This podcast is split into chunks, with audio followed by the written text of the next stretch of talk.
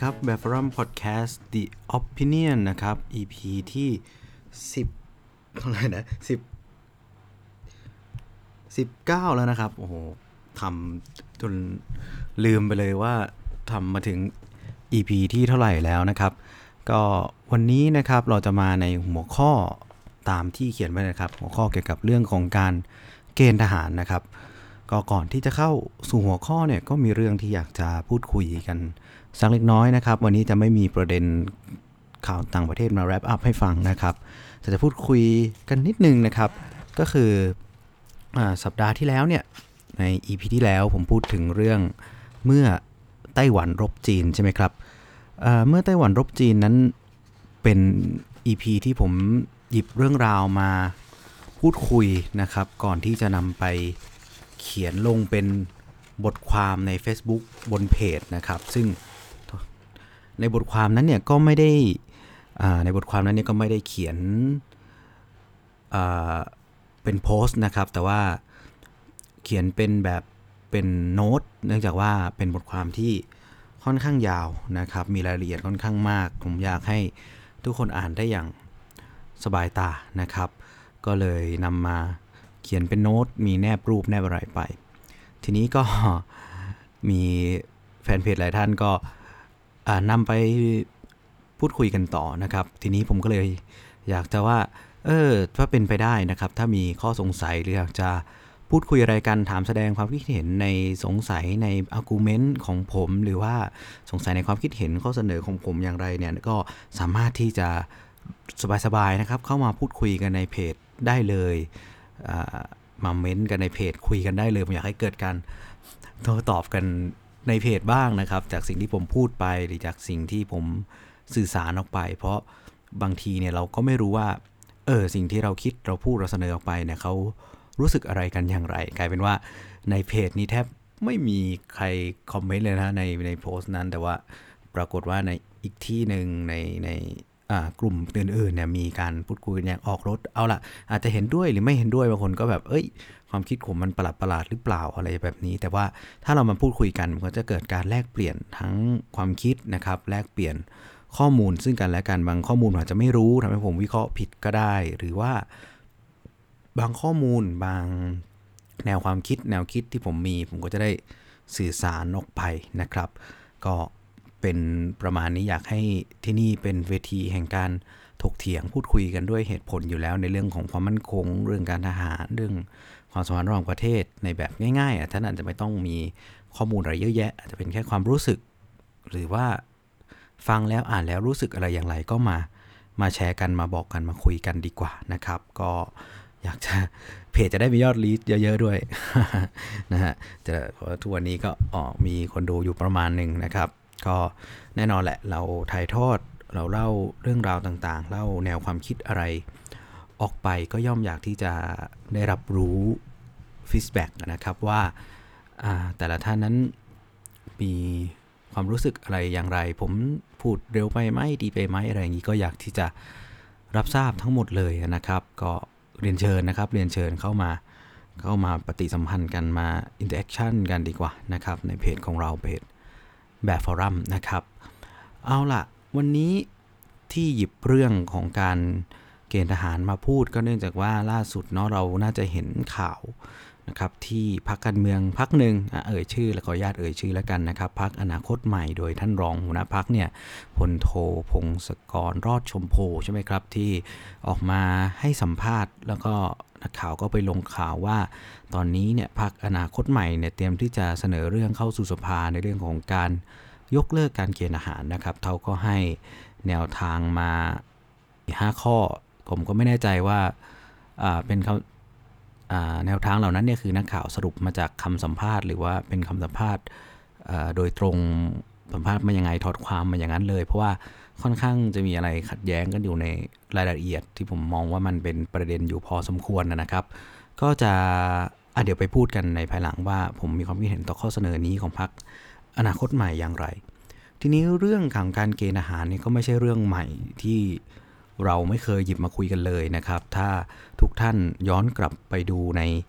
EP แรกที่ผมเริ่มทำพอดแคสต์รวมไปถึงบทความแรก ๆ ที่ผมเริ่มเขียนลงใน Facebook ก็เป็นเรื่องเกี่ยวกับการเกณฑ์ทหารนะครับ ซึ่งในข่าวนั้นนั้นผมยกเอาโมเดลของการเกณฑ์อาหารในในฟินแลนด์นะครับกับในอิสราเอลมายกตัวอย่างให้ดูว่า เขามีวิธีการแนวทางอย่างไรที่แก้ปัญหา ซึ่งสิ่งที่มันถูกมองว่าเป็นปัญหาของการเกณฑ์อาหารนะครับ อย่างในตัวอย่างแรกของฟินแลนด์ก็คือเรื่องทัศนคติต่อกองทัพทัศนคติต่อการเกณฑ์อาหาร ฟินแลนด์เขาแก้ปัญหาจนทำให้ประชาชนโดยทั่วไปคนหนุ่มคนที่ต้องเข้ามาเกณฑ์อาหารเนี่ยมีทัศเรียกว่ามีทัศนคติที่ดีต่ออการ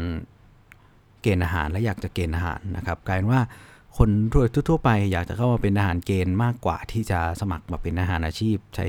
ทำอาชีพเป็นทหารซะด้วยซ้ำนะครับสำหรับฟินแลนด์ ส่วนในอิสราเอลเองเนี่ยเป็นการแก้ไขปัญหาอย่างหนึ่งที่การเกณฑ์ทหารนั้นถูกมองว่าเป็นการนำแรงงานนะฮะหรือนำกำลังพลเนี่ยกำลังคนกำลังแรงงานออกจากระบบเศรษฐกิจ มันทำให้เศรษฐกิจนั้นขาดแคลนแรงงาน คนหนุ่มในช่วงวัยนั้นๆไปทำให้เกิดเรียกว่าเหมือนเสียประโยชน์อะไรเงี้ยค่าเสียประโยชน์อะไรประมาณนี้ แต่กับกลายเป็นมากของอิสราเอลเนี่ยการนำคนหนุ่มเหล่านั้นเนี่ยไปเข้าสู่ระบบการเกณฑ์อาหารมันเป็นการสร้างนวัตกรรมทางอ้อมในการสร้างเกี่ยวกับทุนทรัพยากรมนุษย์ทุนทางทหาร แล้วบุคคลเหล่านั้นเข้าไปก็สร้างเครือข่ายแล้วออกมาพัฒนานวัตกรรม พัฒนาเทคสตาร์ทอัพทั้งหลายในอิสราเอลซึ่งส่งผลดีต่อเศรษฐกิจอิสราเอลเป็นอย่างมาก นะครับ ก็เป็นการแก้ปัญหาเรียกว่าเป็นการตัวอย่างของการแก้ปัญหาใหญ่ ๆ ที่ถูกมองเป็นผลลบต่อการเกณฑ์อาหารมามาโดยตลอดนะครับ นอกจากใน EP นั้นแล้วหลายๆ EP ผมก็จะแทรกพูดเรื่องนี้อยู่อยู่พอสมควร เพราะว่าในช่วงหลังๆมันก็มีเทรนด์มีอะไรต่างๆ ในการนำการเกณฑ์อาหารกลับมาอะไรแบบนี้นะครับ อีก EP หนึ่งที่จะแนะนำให้ ท่านย้อนกลับไปฟังกันก็คือ EP ที่ 6 นะครับ National Security Plan EP นี้จะสัมพันธ์กับข้อเสนอของพรรคอนาคตใหม่อยู่อย่างหนึ่งนี่ก็คือว่า EP นั้นผมพูดถึงสิ่งที่พรรคการเมืองนะครับควรจะดำเนินการควรจะทำในตอนหาเสียงในเรื่องเกี่ยวข้องกับความมั่นคง นั่นก็คือการร่างแผนนโยบายความมั่นคง หรือ National Security Plan ของพรรคการเมืองนั้นๆ ออกมา เป็นเหมือนเป็นต้นทาน เป็นนโยบายที่ สื่อว่าจะบอกได้ว่าพรรคการเมืองเหล่านั้นพรรคการเมืองนั้นๆ มองความมั่นคงอย่างไร ท่านมองผลประโยชน์แห่งชาติอย่างไร ท่านมองเป้าประสงค์อย่างไร และท่านมีวิธีการอย่างไร ที่จะให้ไปถึงเป้าประสงค์ทางความมั่นคงต่างๆ เหล่านั้น เมื่อมี National Security Plan แล้วเนี่ยจนถึงจะสามารถจะไปบอกได้ว่าเราจะปฏิรูปกองทัพไหม เราจะลดกำลังทหารไหม เราจะเลิกการเกณฑ์ทหารไหม เราจะลด การซื้ออาวุธเท่าไหร่ หรือเราจะเอาตรงนี้ไปเพิ่มอะไรตรงไหน มันถึงจะมีการออกนโยบายอื่นตามมาได้อย่างมีเหตุมีผลนะครับ มากกว่าที่จะออกนโยบายหาเสียงมาบอกว่าต้องลดงบทหาร 50,000 ล้าน ลดทหาร 50,000 คนอะไรแบบนี้ ซึ่งมันเป็นอะไรที่เลื่อนลอยนะครับ เป็นการยกตัวเลขขึ้นมาแค่คิดว่าตันต้องตัดแล้วมันจะพออะไรเงี้ย โดยไม่ได้พิจารณาบนปัจจัยที่สำคัญในการพิจารณาในเรื่องของความมั่นคงเลยนะครับ ก็แนะนำให้ท่านลองไปฟัง 2 EP นี้นะครับ แล้วก็หลังจากที่ฟัง EP แล้วลองกลับไปฟัง 2 EP นั้นดูจะได้รายละเอียดอะไรที่ครบครันมากขึ้นนะครับ มาพูดถึงเรื่องของการเกณฑ์อาหารกันนะครับ การเกณฑ์อาหารเนี่ยคืออะไรก็คือการเกณฑ์กำลังคนใช่ไหมครับ คนหนุ่มผู้ชายหรืออะไรก็ตามเนี่ยเข้ามามีหน้าที่เป็นทหารในระดับล่างนะครับในระดับพลทหารคือระดับ แรงงานใช้กำลังเพียงอย่างเดียวเนี่ยนะครับ ซึ่งการกินอาหารมีมาตั้งแต่สมัยโบราณนะครับ ย้อนกลับไปในหลักฐานที่พอค้นได้ก็จะอยู่ในกฎหมาย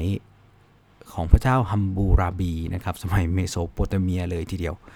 ทีนี้ก็จะมาผัดถัดกลับไปจริง ๆ แล้วอย่างในสมัยฟิวดัลของยุโรปนะครับ การเกณฑ์อาหารเนี่ยก็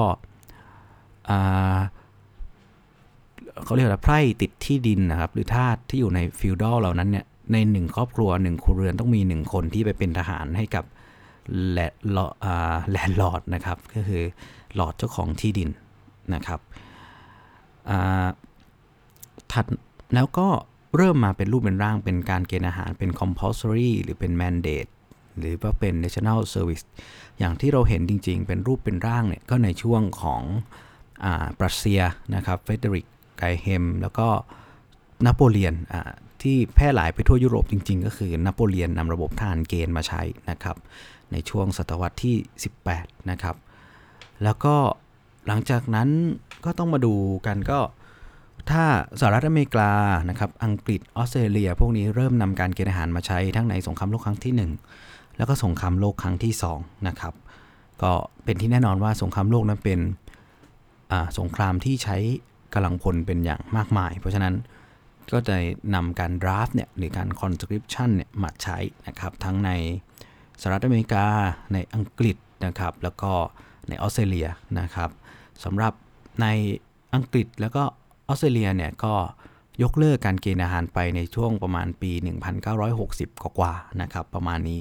ก็คือไม่นานนะครับ แต่สหรัฐอเมริกาซึ่งเผชิญกับสงคราม ในช่วงสงครามเย็นหลายต่อหลายครั้ง แล้วการปกป้องผลประโยชน์แห่งชาติที่สหรัฐอเมริกานั้นมีแนวในการป้องกันประเทศที่ต้องส่งกำลังออกไปรบนอกประเทศนะครับ เพราะฉะนั้นแล้วการเกณฑ์อาหารของสหรัฐอเมริกาจึงไปยุติลงในช่วงประมาณปี 1973 72ถึง73 นะครับ จากการมีการเดินขบวนประท้วงอะไรต่างๆ นะครับ เพราะว่าอยู่ติดลมอยู่ในสงครามที่ยาวนาน แล้วก็ไม่ประสบชัยชนะก็ทำให้หลายคนก็เรียกร้องเพราะทุกคนจะต้องส่งลูกส่งหลานไปรบ ในบนสงครามที่ไม่รู้ว่าเป็นสงครามของตัวเองหรือเปล่าบนดินแดนที่ไม่ใช่ดินแดนของตัวเองด้วยนะครับ ก็ทำให้ก็เกิดกระแสเรียกร้องและสุดท้ายก็นำไปสู่การยกเลิกนะครับยกเลิกการเกณฑ์อาหารของสหรัฐอเมริกานะครับ ซึ่งสิ่งสหรัฐอเมริกาเนี่ยเคยมีจราจรกับการเกณฑ์อาหารอยู่เหมือนกันในช่วง สงครามกลางเมืองนะครับ ช่วงสงครามกลางเมืองอเมริกาช่วงเขาก็ออกพระราชบัญญัติในการเกณฑ์อาหารในปี 1863อะไรออกมา ก็มีการชุมนุมประท้วงมีคนตายเป็นหลักร้อยคนเลยนะครับ ซึ่งส่วนใหญ่ในการชุมนุมประท้วงตอนนั้นก็เป็นพวกคนไอริชที่เข้าเมืองมาอยู่ที่อเมริกานะครับทีนี้ก็เรารับทราบไปแล้วนะครับว่าอเมริกาเนี่ยไปยกเลิกการเกณฑ์อาหารในช่วง หลังจบสงครามเวียดนามนะครับ ก็ในช่วงสงครามเวียดนามเมื่อมีการเกณฑ์ทหารก็มีกลุ่มคนที่หนีทหารเล่นหลักแสนคนนะครับ อยู่ประมาณ 2 1 0 0 0 0 คนที่โดนแจ้งข้อกล่าวหาว่าหลบเลี่ยงการเกณฑ์ทหารนะครับ รวมไปถึงมูฮัมหมัดอาลีด้วยนะครับ ซึ่งต่อมาในปี 1977 ประธานาธิบดีจิมมี่คาร์เตอร์ก็อภัยโทษให้กับผู้ที่หลบหนีการเกณฑ์ทหารในช่วงของเวียดนามนะครับสำหรับกฎเกณฑ์การเกณฑ์ทหารของสหรัฐอเมริกาใน ช่วงนั้นก็จะเป็นคนหนุ่มเนาะอายุ 18ตอนนั้นอายุ 18 ปีขึ้นไปนะครับ ทีนี้เรารู้อยู่แล้วว่าประเทศที่เป็นมหาอำนาจทางการอาหารในปัจจุบันสหรัฐอเมริกาอังกฤษฝรั่งเศสพวกนี้ไม่มีการเกณฑ์อาหารแล้วนะครับ มีการยกเลิกการเกณฑ์อาหารไปแล้ว แต่มันก็ไม่ใช่เฉพาะประเทศไทยนะครับ หรือไม่ใช่เฉพาะประเทศที่บอกว่าเป็นเผด็จการหรืออะไรเงี้ยที่จะเกณฑ์อาหารนะครับ ปัจจุบันยังมีอีกหลายประเทศที่ยังดำรง การเกณฑ์อาหารอยู่ที่เราเรียกว่าเป็น national service นะครับ ยกตัวอย่างใกล้ตัวที่สุดแล้วก็มักจะเป็นตัวอย่างที่ถูกหยิบยกมาเสมอเมื่อมีดีเบตเกี่ยวกับการเกณฑ์อาหารนะครับ นั่นก็คือประเทศแรกนั้นคือสิงคโปร์นะครับ สิงคโปร์ สิงคโปร์นี่ผู้ชายนะครับ ผู้ชายสิงคโปร์เป็นทุกคนนะครับ ไม่มีข้อยกเว้นเลย แล้วก็จะถูกเรียกได้ว่าส่งไปอยู่ตามเหล่าทัพต่างๆนะครับ ทั้งฐานบกฐานเรือ ทหารอากาศนะครับตำรวจด้วยนะครับตำรวจด้วย สิงคโปร์เนี่ยเรียกเกณฑ์นะครับทั้งคนที่ได้สัญชาติสิงคโปร์และ permanent resident เลยนะครับ เพราะฉะนั้นใครไปขอ permanent resident ในสิงคโปร์และอายุยังไม่ถึงเกณฑ์พอถึงการเกณฑ์ทหารเนี่ยต้องไปเกณฑ์ทหารนะครับ แล้วก็เป็นทุกคนนะเป็นทุกคนนะครับ ซึ่งก็จะมีการคัดด้วยนะครับ การคัด ก็คือพอเข้าไปในอาหารปุ๊บเขาก็จะคัดส่วนหนึ่งประมาณอาจจะ 50%นะครับไปเป็นใน 10นะครับไปเรียนต่อเรียนใน 10 แล้วก็อีกประมาณ 10%ไปเป็นไปเรียนต่อที่โรงเรียนในร้อยนะครับโรงเรียนในร้อยซึ่งสำหรับของสิงคโปร์เขาก็จะเอาที่อายุ 18 นะครับ เพราะนั้นไม่มีเลนที่ 18 ถึงเท่าไหร่เพราะเอา 18 เลยต้องเป็นทุกคนนะครับ ก็ปัจจุบันเนี่ยก็มีประมาณ 9 0 0 0 0 0คนนั่นแหละครับที่ผ่านการเป็นทหารเกณฑ์นะครับสำหรับคนที่เข้าไปเป็นโดนเกณฑ์ทหารของสิงคโปร์เนี่ยก็จะต้องรับราชการเป็นเวลาต้องเป็นไม่ใช่รับราชการนะครับ เป็นทหารประจำการเนี่ยสปีนะครับสปีแล้วก็อ่าพอปลดแล้วนะครับก็จะเป็นกองหนุนเหมือนลักษณะกองหนุนไปถึงอายุ 50นะครับแต่ถ้าอยู่ใน หน่วยพิเศษก็จะได้ลดลงเหลืออายุ 40 นะครับ 40สำหรับอีกประเทศหนึ่งนะครับที่อยู่ในเอเชียเหมือนกัน แล้วก็มักจะถูกหยิบยกมาเป็นตัวอย่างเช่นเดียวกัน เมื่อพูดถึงการเกณฑ์อาหารก็คงจะหนีไม่พ้นประเทศเกาหลีใต้นะครับเกาหลีใต้อปป้าของเรานะครับสำหรับการเกณฑ์ทหารในเกาหลีใต้เนี่ยก็เริ่มมาตั้งแต่ มีการเกณฑ์ตั้งแต่ในช่วงสงครามเกาหลีแล้วนะครับตั้งแต่สิ้นสุดสงครามเกาหลีปี 1957 นะครับ โดยผู้ชายทุกคนนะครับที่มีอายุตั้งแต่ 18 ถึง 28 ปีจะต้องเข้ารับการคัดเลือกเกณฑ์ทหารนะครับเข้ารับการคัดเลือกเกณฑ์ในการเกณฑ์ทหารนะซึ่งก็เป็นหน้าที่ที่กำหนดน้อยในรัฐธรรมนูญด้วยนะครับ ซึ่งการ เข้ารับการคัดเลือกเนี่ยจะต้องมีผ่านการตรวจโรคอะไรต่างๆ ว่าจะเหมาะกับการรับราชการอาหารไหมหน่วยไหนอะไรอย่างเงี้ยนะครับ แต่ว่าทุกคนนะครับจะต้องเข้ารับการเกณฑ์ทั้งหมดสำหรับระยะเวลาในการต้องเป็นทหารกองประจำการของเกาหลีใต้เนี่ยจะไม่เท่ากันนะครับถ้าเป็นทหารบกหรือมาคือชินจะอยู่ที่ 1 ปีครึ่ง 18 เดือนนะครับ แล้วก็ 20 เดือนในกองทัพเรือและ 22 เดือนอใน ในกองทัพอากาศนะครับ แล้วหลังจากนั้นจะต้องปลดประจำการแล้วจะกลายเป็นทหารกองหนุนนะครับ ซึ่งจะต้องฝึกในปีหนึ่งก็จะฝึกสัก 3-4 วันนะครับ แล้วก็เป็นกองหนุนเนี่ยคงสภาพกองหนุนไปเป็นเวลา 6 ปีนะครับ ซึ่งเดี๋ยวจะมีการปรับลดเวลาในการรับเป็นทหารกองประจำการอยู่นะครับของเกาหลีในปีหน้านะครับในปีหน้านะ อันนี้ก็เป็นของเกาหลีนะครับ ทีนี้มันก็มีอีกหลายประเทศที่หลายท่านอาจจะนึกไม่ถึงเหมือนกันผมเองสมัยก่อนก็นึกไม่ถึงนะครับ ว่าประเทศเหล่านี้ยังคงมีการเกณฑ์ทหารอยู่นั่นก็คือเป็นประเทศในยุโรปนะครับ ประเทศในยุโรป และเป็นประเทศที่ผมคิดว่าเสียภาษีสูงเป็นอันดับต้นๆของโลกนะครับ แล้วก็อีกอย่างหนึ่งก็คือเป็นประเทศที่ใช้เรียกได้ว่าเป็นประเทศที่ใช้ระบบระบบระบบที่เรียกว่า สังไม่ใช่สังคมนิยมสิเนี่ยเป็นเป็นสังคมนิยม เป็นสังคมนิยม หรือว่าที่เราฮิตเรียกกันรัฐสวัสดิการนะรัฐสวัสดิการนะครับ ก็ประเทศเหล่านี้กลายว่าเป็นประเทศที่ยังคงมี การเกณฑ์ทหารอยู่นะครับยังคงมีการเกณฑ์ทหารอยู่อย่างเข้มข้นเลยทีเดียวแหละไม่ไม่ยกเลิกด้วยนะครับแล้วก็ค่อนข้างที่จะมีแนวคิดบวกเกี่ยวกับการเกณฑ์อาหารด้วยนะครับในในในประเทศเหล่านี้นะครับ ซึ่งประเทศที่ว่ามาเหล่านี้ก็ได้แก่สวิตเซอร์แลนด์นะครับ ฟินแลนด์นะ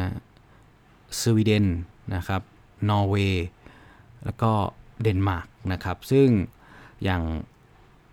นอร์เวย์นอร์เวย์และฟินแลนด์โดยเฉพาะฟินแลนด์เนี่ยผมเคยเขียนแล้วก็พูดถึงไปแล้วอย่างที่ที่กล่าวไปนะครับก็ได้พูดถึงฟินแลนด์ไปแล้วว่าเป็นอะไรอย่างไรนะครับ ซึ่งสี่ประเทศนี้บอกว่าเสียภาษีสูงเป็นอันดับ ต้นๆของโลกนะครับถึงเป็นอันดับต้นๆของโลกแล้วก็มีในเรื่องของรัฐสวัสดิการ มีในเรื่องของอะไรต่างๆค่อนข้างมากนะครับ แต่ว่าการกินอาหารก็ยังคงดำรงอยู่ต่อไปนะครับสำหรับการเกณฑ์ทหารในประเทศไทยนะครับ มีที่มาอย่างไรการเกณฑ์ทหารในประเทศไทย ถ้าต้องย้อนไปครั้งแรกก็คงจะต้องพูดถึงไปตั้งแต่สมัยรัชกาลที่ 5 ก็ต้องบอกว่าซึ่งเกี่ยวพันกับเรื่องของการเลิกทาสด้วยนะครับ ในช่วงเวลาก่อนหน้านั้นหลังที่ทราบเราเป็นลักษณะการปกครองแบบจารีตนะครับอ่ากำลังไพร่ต่างๆเนี่ยจะสังกัดมูลนายใช่ไหมมีการสักเลขสักอะไร แล้วก็มีส่วนหนึ่งเนี่ยเป็นไพ่หลวง ใครที่ไม่อยากรับราชการไม่อยากจะมาอยู่ในมูลนายก็ต้องจ่ายสวยใช่ไหมครับ ทีนี้นั่นแหละแล้วนั่นคือระบบการจัดการการคุมกำลังของสยามในห่วงก่อนหน้านั้น มันก็ทำให้ขุนนางต่างๆเนี่ยมีกำลังพลเป็นของตัวเองนะอำนาจไม่ได้ถูกอยู่ที่รัฐบาลกลาง หรือไม่ได้อยู่ที่พระมหากษัตริย์นะครับ ทีนี้อ่าเมื่อเป็นแบบนั้นเนี่ยเมื่อเป็นเช่นนั้นแต่รัชกาลที่5ท่านก็ต้องแก้ปัญหาเพื่อรวมอำนาจเข้าสู่ศูนย์กลาง เพื่อจะนำประเทศเข้าไปสู่รัฐบาลแบบสมัยใหม่ รวมไปถึงทำให้ประเทศชาติ และตัวพระองค์ท่านเองเนี่ยมีกำลังอำนาจในทางทหารอย่างแท้จริง นั่นก็ต้องล้มเลิกระบบไพร่ทาสต่างๆ เหล่านี้นะครับ ก็นำมาสู่การตราพระราชบัญญัติลักษณะการเกณฑ์อาหารรศ124นะครับ ก็กำหนดให้ชายชายจะต้องเข้ามารับราชการทหารนี่แหละ ก็คล้ายๆ กับที่เราเกณฑ์กันอยู่ในปัจจุบันนะครับแล้วก็มีการแก้ไขเพิ่มเติมอีกทีในปีรศ127 นะครับ ก่อนที่เราจะมามีพระราชบัญญัติการรับราชการอาหารพุทธศักราช 2497 นะครับ ซึ่งก็เป็นตัวเริ่มต้นของการเกณฑ์อาหารในระบบสมัยใหม่ในปัจจุบัน ซึ่งก็มีการแก้ไขเพิ่มเติมมาหลายต่อหลายครั้งนะครับ ก็ก็แต่ก็พอจะสรุปรวมๆได้ว่าเราก็จะมีการอ่าใช้ไทยตั้งแต่อายุ 18 จะต้องไปขึ้นทะเบียนทหารกองเกินใช่ไหมครับ แล้วก็มาขึ้นทะเบียน เราเรียกว่า ขึ้นทะเบียนทหารกองเกินในอายุ 18เสร็จแล้วพออายุ 21 ไม่เกิน 26 ก็ต้องมาเข้ารับการคัดเลือกเป็นทหารกองประจำการนะครับ ซึ่งสามารถมีการยกเว้นได้ในกรณีที่เราไปศึกษาเป็นนักศึกษาวิชาทหารจบชั้นปีที่3นะครับก็จะได้รับการยกเว้นไม่ต้องเข้ารับการคัดเลือกทหาร เพราะว่าเราก็จะได้ถูกปรับไปเป็นทหารกองหนุนชั้น2นะครับโดยทันทีนะครับทีนี้ เราก็มาสำหรับมีการของเรามีการสามารถลดหย่อนวันในการรับราชการได้ด้วยนะครับ ก็คือใช้วุฒิการศึกษา หรือใช้วุฒิของการศึกษาวิชาทหารนะครับ กรณีที่จบปริญญาตรีหรือเทียบเท่าเนี่ยหรือว่าเป็นข้าราชการในส่วนอื่นสามารถที่จะงดเว้นได้นะครับ ก็คือถ้าจับฉลากก็จาก 2 ปีก็จะเป็น 1 ปี แต่ถ้าสมัครใจก็จะเป็นแค่ 6 เดือนนะครับ แต่ถ้าา จบปวช จบม .6 นะครับ ถ้าสมัครก็จะเป็น 1 ปีนะครับ แต่ถ้าจับฉลากก็จะต้องเต็มๆนะครับ เป็น 2 ปีเต็มๆนะครับสำหรับคนอื่นที่ไม่มีวันที่จะลดหย่อนได้นะครับ หรือไม่มีการยกเว้นได้ก็ต้องเป็น 2 ปีนะครับ ปัจจุบันก็รับเงินเดือนอยู่บวกเบี้ยเลี้ยงนะครับ บวกเบี้ยเลี้ยงก็คือค่าข้าวนะครับ เรามีข้าวให้ทหารกินทุกๆวันเนี่ยอยู่ที่รวมแล้ว จะอยู่ที่ 10,000 บาทนะครับ10,000บาทก็จะเป็นเงินเดือนบวกเงินเพิ่มค่าของชีพนะครับ แล้วก็บวกค่าข้าววันละ 96 บาทนะครับวันละ96 บาท ทุกวันนะครับ ก็จะรวมอยู่ได้ 10,000 พอดีนะครับ10,000 พอดี อันนี้เป็นระบบการเกณฑ์อาหารของเราในปัจจุบันนะครับ ทีนี้ว่ากันด้วยเรื่องของปัญหาก่อนละกัน ปัญหาที่เจอใน มื่อพูดถึงดีเบตของการเกณฑ์อาหารนะครับ ในบ้านเราเนี่ยในบ้านเราก็ต้องบอกว่า ผมก็พอจะแยกออกเป็นได้เป็นหลาย ๆ ประเด็นนะครับ ประเด็นแรกแน่นอนถ้ามองในเรื่องของสิทธิ มนุษยชนในเรื่องของหลักการมีอำนาจในการตกลงใจเป็นของตัวเอง self determination อะไรต่างๆ การเกณฑ์ทหารมันเป็นการบีบบังคับนะครับ บีบบังคับให้คนเข้าไปทำงานเป็นกำลังเป็นอะไรต่างๆ โดยไม่สมัครใจ นะครับปัญหาเกี่ยวกับสิทธิประชาชนอย่างที่ 2 ก็คือเมื่อบังคับเข้ามาแล้วในช่วงหลังๆ ในช่วงโดยตลอดก็แน่นอนว่าองค์กรอาหารนั้นถูกติดกับการในเรื่องของความรุนแรง มักมีข่าวในเรื่องของความรุนแรงที่เกิดจากการฝึกการทำร้ายร่างกาย ทหารออกมาอยู่เสมอๆนะครับ ไม่ว่าจะด้วยสาเหตุอะไรใดๆก็ตามแต่นะครับ แต่ก็ทำให้เป็นสร้าง คำถามในด้านของสิทธิมนุษยชน แล้วก็เป็นคำถามที่ถามต่อองค์กรกองทัพมาอยู่เสมอ แล้วก็เป็นส่วนสาเหตุส่วนหนึ่งที่ทำให้เกิดการต่อต้านแล้วก็อยากให้ปรับไปสู่ระบบสมัครใจนะครับปรับไปสู่ระบบสมัครใจ ทีนี้นี่คือปัญหาในด้านสิทธิมนุษยชนนะครับ ปัญหาที่ 2 ที่พอมองเห็นก็คือ มีบางท่านดีเบตว่ามันมาเสนอคอมเมนต์นะผมเพิ่งอ่านตัวประวัติศาสตร์การเกณฑ์อาหารในสังคมไทยเป็นหนังสือที่มีผู้วิจัยภายใต้สถาบันอะไรสักอย่างอาจจะอาจจะลงลิงก์ไว้ให้นะครับ ก็คือมันตั้งในเรื่องของความเหลื่อมล้ำแล้วก็เนื่องจากระบบการอ่าชะลอ ในระบบการกินอาหารเป็นการใช้ระบบเหมือนขุนนางสมัยก่อน ในความสัมพันธ์ของขุนนางสมัยก่อนกับไพร่ไพร่บริวารอะไรเงี้ยทำให้มันเกิดการใช้งานทหารในทางที่ไม่เหมาะสม เช่นการเป็นทหารรับใช้ที่บ้านอะไรแบบนี้นะครับ ซึ่งมันก็เป็นลักษณะของการทุจริตแบบหนึ่งนะครับแบบหนึ่งอ่าต่อมาก็เป็นอีกหนึ่งประเด็นก็มักจะมีคนพูดว่าการเกณฑ์อาหารอย่างที่ผมยกตัวอย่างไปก่อนอันนี้มันคือเป็นการนำ กำลังนำกำลังคนออกมาจากระบบเศรษฐกิจ แทนที่พวกเขาเหล่านั้นเนี่ยจะได้ไปสร้างประโยชน์ให้กับเศรษฐกิจของประเทศ แต่กลับต้องมาอยู่ในกองทัพทำให้เสียสังคมมันเสีย workforce ไปประมาณนี้นะครับรวมไปถึงในตัวทหารเกณฑ์เองก็จะเสียโอกาสทางเศรษฐกิจ เสียโอกาสในการทำงานนะครับ อันนี้ก็เป็นอันนี้ในข้อสายที่ทั้งหมดเนี่ยมันแทบจะเป็นดีเบตที่มีการ พูดคุยกันในในทั่วโลกเลยนะครับ ว่าปัญหาของการเกณฑ์อาหารเนี่ยการบังคับด้วยกำลังมันมันเป็นปัญหาของอลักษณะแบบนี้นะครับ ทีนี้เมื่อเป็นปัญหาแบบนี้มันก็นำไปสู่การมีข้อเสนอหลายตัวหลายครั้งที่จะให้ปรับการเกณฑ์อาหารที่ประเทศไทยใช้อยู่เนี่ยให้ไปเป็นระบบสมัครใจนะครับ เหมือนอย่างล่าสุดที่ทางพรรคอนาคตใหม่เนี่ยเสนอออกมา นะครับนั่นคือมันก็มาจากปัญหา ซึ่งผมก็มองมองเห็นได้แหละ พอรู้พอเข้าใจว่ามันมีปัญหาอะไรอย่างไรแบบไหนที่มีความรู้สึกต่อคนต่างๆนะครับ ทีนี้เรามาดูดีเบตในฝั่งต่างประเทศกันบ้างดีกว่า ก่อนที่จะมาต่อกับ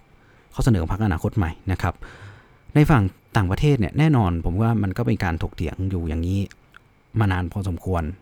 แล้วก็มีข้อมูลของแต่ละฝั่งออกมา พอสมควรทีเดียว มันไม่ใช่ว่าระบบสมัครใจจะไม่มีปัญหานะครับ แล้วก็ไม่ใช่ว่าระบบเกณฑ์อาหารในต่างประเทศจะไม่มีปัญหาเขาถึงยังใช้อยู่ มาดูปัญหา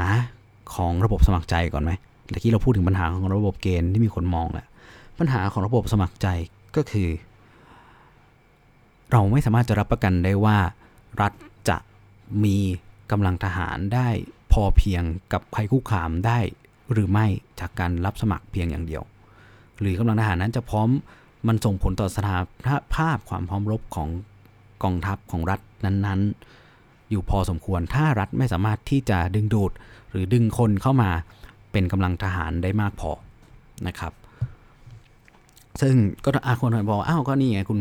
ถ้าองค์กรมันดีมันก็จะดึงดูดคนได้เองอะไรนี้มันมันจะพูดแบบนั้นได้ทั้งหมดก็ไม่ได้นะครับ เพราะว่าอาชีพทหารมันมีลักษณะ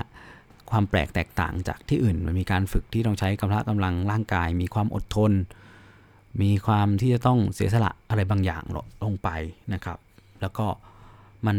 ไม่เหมือนกับอาชีพอื่นๆนะครับ ไม่ได้บอกว่ามันเหนือกว่า แต่มันมีลักษณะความแตกต่างที่มันจะต้องใช้ความอืมความอดทนอะไรต่างๆ พออยู่พอสมควรประมาณหนึ่งนะครับ เพราะฉะนั้นแล้วเมื่อเป็นเช่นนั้นมันก็เหมือน อีกอย่างคือทหารมันจะต้องพร้อมที่จะไปรบไปตายไปบาดเจ็บใช่ไหมครับ สุดท้ายก็ดึงดูดกันด้วยสิทธิพิเศษนะครับดึงดูดกันด้วยสิทธิพิเศษ สิทธิทางเศรษฐกิจ ระบบสวัสดิการต่างๆบางคนก็บอกว่าใช่สิพวกนี้เขาเป็นทหารของชาติแล้วก็ต้องเลี้ยงดี เลี้ยงดูปูเสืออย่างดีเหมือนอเมริกา ก็ไม่ต้องเอาเงินไปเกณฑ์อาหารคนเป็นแสนๆก็ลดคนลง แล้วก็จ่ายเป็นสวัสดิการให้บุคคลพวกนี้ แต่การจ่ายสวัสดิการที่สูง นะครับก็เป็นดาบสองคมเหมือนกัน ถ้าท่านลองไปค้นดูมันก็มีงานเขียนงานวิจัยหลาย ๆ ตัวที่ก็บอกว่าระบบ military welfare มันสร้างความเหลื่อมล้ำระหว่างพลเรือนกับทหารนะครับเป็นยิ่งทำให้แกลบระหว่างพลเรือนกับทหารเนี่ยมันแยกออกจากกัน และทำให้การคริติกการวิพากษ์ทหารเนี่ยในสังคมอเมริกันนะยกตัวอย่างสังคมอเมริกันเลยทำไม่ได้หรือทำได้ยาก เพราะว่ามันถูกปิดกั้นด้วยข้ออ้างคำว่า ก็เขาสมัครใจมารบเพื่อประเทศแล้วอะไรประมาณนี้นะครับก็เนี่ยก็มีเป็นปัญหาอย่างหนึ่งที่เขามองอยู่เหมือนกันในอเมริกาและอย่างต่อมาการใช้สวัสดิการใช้เงินหนึ่งดูดมันก็ทำให้ได้ได้กำลังพลได้คนที่เข้ามาไม่ไม่ได้เพราะเข้ามา เพราะอยากเป็นทหาร แต่เข้ามาเพื่อหวังในอ่า โซเชียลในเวลแฟร์เหล่านั้นนะครับ รวมไปถึงนะรวมไปถึง โดยเฉพาะสหรัฐอเมริกาต้องเผชิญกับคนที่ต้องการสัญชาตินะครับนะต้องการสัญชาติเพราะนั้นเราจะพบว่าในกองทัพอเมริกามีทหารที่เป็นคนที่ต้องการสัญชาติเยอะมาก เป็น ชาวต่างชาติอะไรเข้ามาเป็นก็ค่อนข้างมากทีเดียว แล้วก็ล่าสุดก็ยังเป็นกรณีอยู่เลยที่สหรัฐอเมริกาเนี่ยปลดประจำการทหารหลาย ๆ นาย ซึ่งเมื่อคนประวัติดูแล้วมีความสัมพันธ์กับจีนกับรัสเซียอะไรแบบเนี้ยนะครับนะก็ก็เป็นปัญหาตามมา แล้วก็ในปัจจุบันเมื่อเป็นเช่นนั้นเนี่ยคนทำให้คนที่มีคุณภาพเข้ามาสู่กองทัพอเมริกันเนี่ยน้อยลง เพราะว่าจากผลของการทดสอบในการฝึกทานใหม่เนี่ยเขาพบว่าส่วนใหญ่เนี่ยไม่สามารถที่จะทำ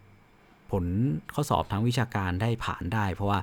ก็เรียนมาเป็นน้อยนะครับ มีความรู้ทางการศึกษาเนี่ยน้อยอะไรแบบนี้นี่คือเป็นปัญหาอย่างหนึ่งที่ระบบสมัครใจต้องเจอนั่นแหละ สุดท้ายมันก็จะกระทบกับความ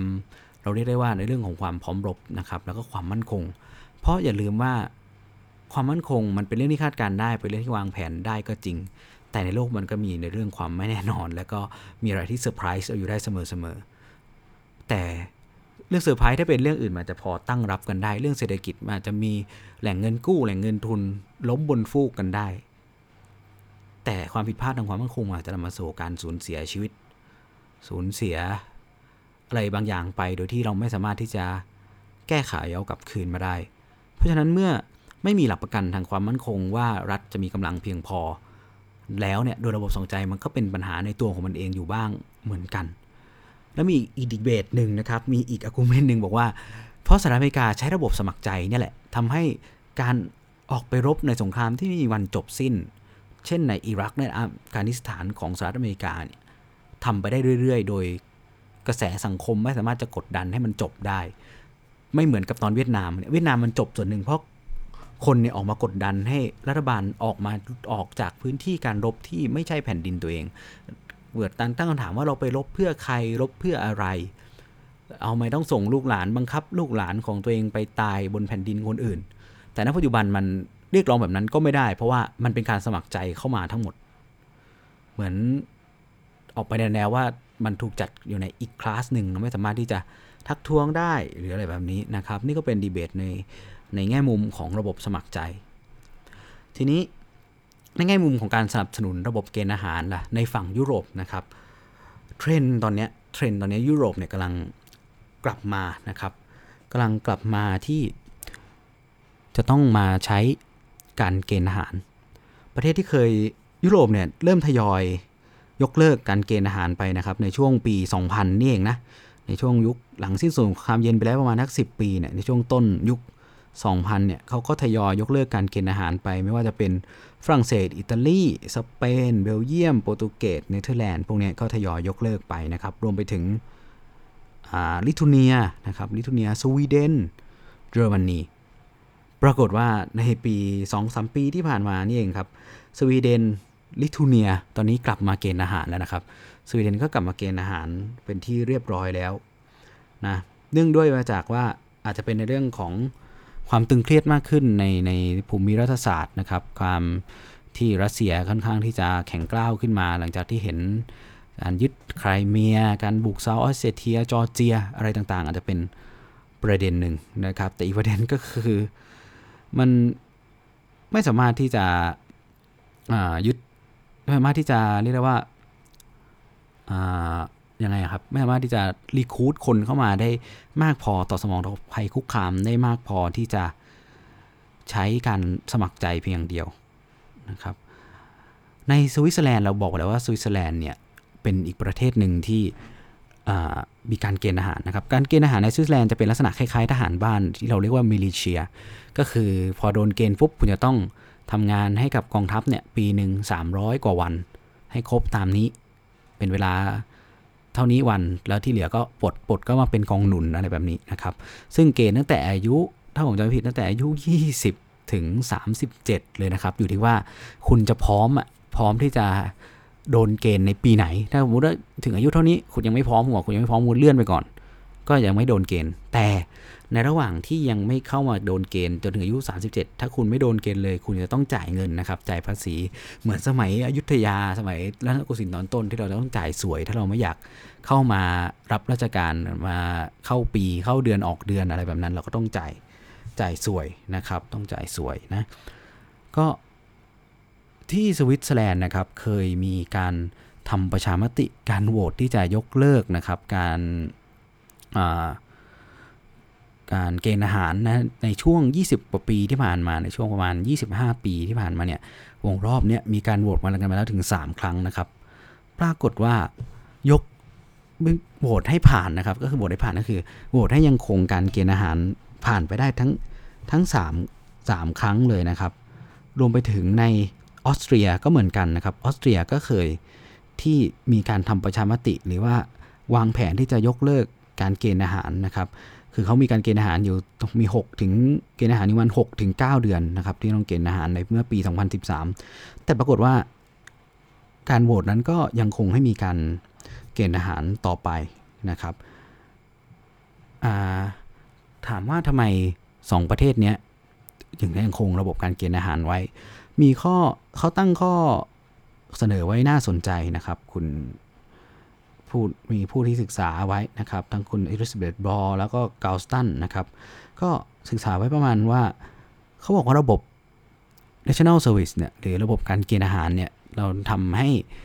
เป็นการสร้าง unity ในระหว่างคนในชาติด้วยกันที่มีความแตกต่างกันมาก ๆ สิ่งนี้จะทำให้เป็นการลดความแตกต่าง เพราะว่านำคนจากทุกพื้นที่ทุกภาษาที่หล่อหลอมหล่อรวมกันอยู่ในประเทศเนี่ยเข้ามา อยู่ในมาตรฐานเดียวกันมาฝึกมารู้จักกันมาเจอกัน มาเรียนรู้อัตลักษณ์ของชาติไปพร้อม ๆกัน มันเป็นการลดความแตกต่างในประเทศได้ส่วนหนึ่งเลย แล้วก็เป็นการทำให้อีกผลหนึ่งก็คือเป็นการทำให้วัยรุ่นตอบแทนสังคม ตอบแทนสังคมนะครับทำอะไรเพื่อสังคม ซึ่งอย่างล่าสุดในประธานาธิบดีมาครงก็ออกแนวคิดที่จะให้คนหนุ่มอายุ 16 ปีนะมาฝึก ทหารก่อน1เดือน หรือขยายไปสู่การเป็นทหารเกณฑ์เป็นเวลา 1 ปีในกองทัพนะครับ ซึ่งจะมีการทดลองทำในปีในปีนี้แหละนะครับซึ่งเนี่ยก็คุณวิลเลียมเกลสตันนะครับ ซึ่งเป็นผู้เป็นนักวิจัยจากสถาบัน Booking Institution นะครับ ก็กล่าวว่าการ อันนี้ผมบอกเมื่อเขาเสนอไปเมื่อสักครู่นะครับว่าการ เกณฑ์อาหารเนี่ยมันเป็นการนำคนเป็นการสร้างเสริมนะครับความร่วมมือในสังคมนะครับด้วยการนำบุคคลนำคนต่างๆ ประชาชนเนี่ยมาที่อยู่ในต่างฐานะทางเศรษฐกิจอ่างอุดมการกันต่างเชื้อชาติต่างศาสนาเนี่ยมารวมกันนะครับมารวมกันมาทำงานร่วมกันเป็นทีมมาปฏิบัติงานร่วมกันมาแชร์ความคิดกันนะครับ ซึ่งเขาก็ ตั้งข้อสังเกตโดยคุณบรอก็เสริมในแนวคิดนี้เหมือนกันว่า มันสิ่งนี้มันจะเป็นการสร้างเส้นทางที่ดีที่จะนำไปสู่ความร่วมมือระหว่างกันในสังคมที่มีความแตกต่าง อย่างเช่นฝรั่งเศสนะครับ แล้วก็ยังในฝรั่งเศสเนี่ยก็เองก็ยังมีอัตราการว่างงานของเยาวชนเนี่ยสูงที่สุดในยุโรปด้วยนะครับนะก็เป็นการสร้างสังคมให้มีความเป็นปึกแผ่นนะครับ solidarity ซึ่งการเกณฑ์ทหารเนี่ย เพราะฉะนั้นนอกจากเราจะเห็นสวิสแล้วก็ ตะกี้เรายกตัวอย่างสวิสออสเตรียฝรั่งเศสไปแล้ว ซึ่งเราเห็นเทรนด์ว่าเขามีเทรนด์แบบนี้สวีเดนนะครับสวีเดนเนี่ยเคยยกเลิกการเกณฑ์ทหารไปเมื่อปี 2011 7 ปีผ่านไปเอง 2018 สวีเดนต้องเอาการเกณฑ์ทหารกลับมาอีกนะครับ เพราะว่าเขาไม่สามารถที่จะ recruit ทหารสมัครใจเข้ามาเป็นทหารได้มากพอนะครับ รวมไปถึงลิทัวเนีย ยกเลิก 2011 เหมือนกัน พอ 2015 3 ปีเอง ลิทัวเนียก็ก็เอา เอาทหารเกณฑ์กลับมาสืบเนื่องมาจากการพิจารณาภัยคุกคามนะครับ แต่ระบบการเกณฑ์ทหารของสวีเดนในปัจจุบันเนี่ยแตกต่างจากเดิม เดิมสวีเดนเคยเกณฑ์ทหารเกณฑ์ทุกคนเหมือนเราเนี่ยแหละ มันก็ทำให้เกิดความต่อต้าน ความแตกแยกการหนีทหาร สวีเดนไปเอาวิธีการของนอร์เวย์กับฟินแลนด์มานะครับ เขาใช้วิธีว่า เขาใช้วิธีเป็นระบบ เกณฑ์แบบ selective หรือเราเรียกว่าเกณฑ์แบบมีการคัดสรรนะครับอะระบบนี้ผมเคยพูดถึงใน EP ที่ 1 แล้วก็เขียนไว้ในบทความเช่นกันนะครับ ก็คือเขาจะคัดสมมุติว่าทั้งประเทศมีคนที่อายุ 19 ชายที่อายุ 19 อยู่หกหมื่นคน เขาก็จะคัด 10,000 คนที่ดีที่สุดขึ้นมา 6 คัด 10,000 คนออกมาจาก 60,000 คนนั้น แล้วเข้ามาเป็นทหารเกณฑ์ ซึ่งมันเป็นการลักษณะของการให้รางวัลนะครับ เป็นลักษณะของการให้รางวัล แล้วก็จะ เมื่อคุณมีมีประวัติการเข้ามารับราชการอาหารอยู่ใน CV ครับ มันจะเหมือนกับว่าคุณเป็นคนพิเศษที่รับการเลือกจากรัฐบาลว่าเป็นกลุ่มคนที่ดีที่สุดในช่วงอายุนั้น ๆ เพราะนั้นมันก็จะทำให้มี ประวัติคุณดีขึ้นอย่างเงี้ยนะครับ ซึ่งเขาก็ใช้แนวทางของนอร์เวย์แล้วก็ฟินแลนด์ฟินแลนด์ก็ใช้ลักษณะเนี้ยเป็น selective draft นะครับก็คือมีการคัดสรรคัดเลือกอย่างในฟินแลนด์เนี่ยเขาจะฟินแลนด์กับนอร์เวย์เนี่ยเขาจะให้ส่งใบสมัครเข้ามาก่อนใครที่อยากเป็น แล้วเขาคัดจากใบสมัครพวกนั้นก่อน พวกที่พร้อมที่จะสมัครใจเป็นนะครับ แต่ก็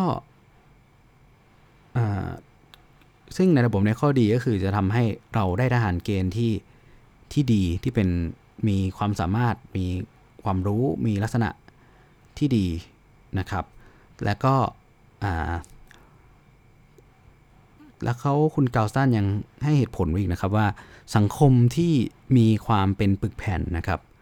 จะตอบสนองอย่างดีต่อการเกณฑ์อาหาร ซึ่งเขาเรียกว่า universal mandate ก็คือเป็นหน้าที่ที่ทุกคนจะต้องทำอย่างนอร์เวย์นี่เกณฑ์ทั้งผู้หญิงผู้ชายนะครับ สวีเดนก็เหมือนกัน นะครับมากกว่าที่จะมากกว่าที่เป็นลักษณะปัจเจกในในสังคมที่มีความเป็น liberal สูงก็จะหวงแหนในในรู้สึกว่า mandate เราเนี้ยหน้าที่ที่ต้องทำแบบนี้มันกระทบต่อเสรีภาพอะไรประมาณนี้นะครับ ซึ่ง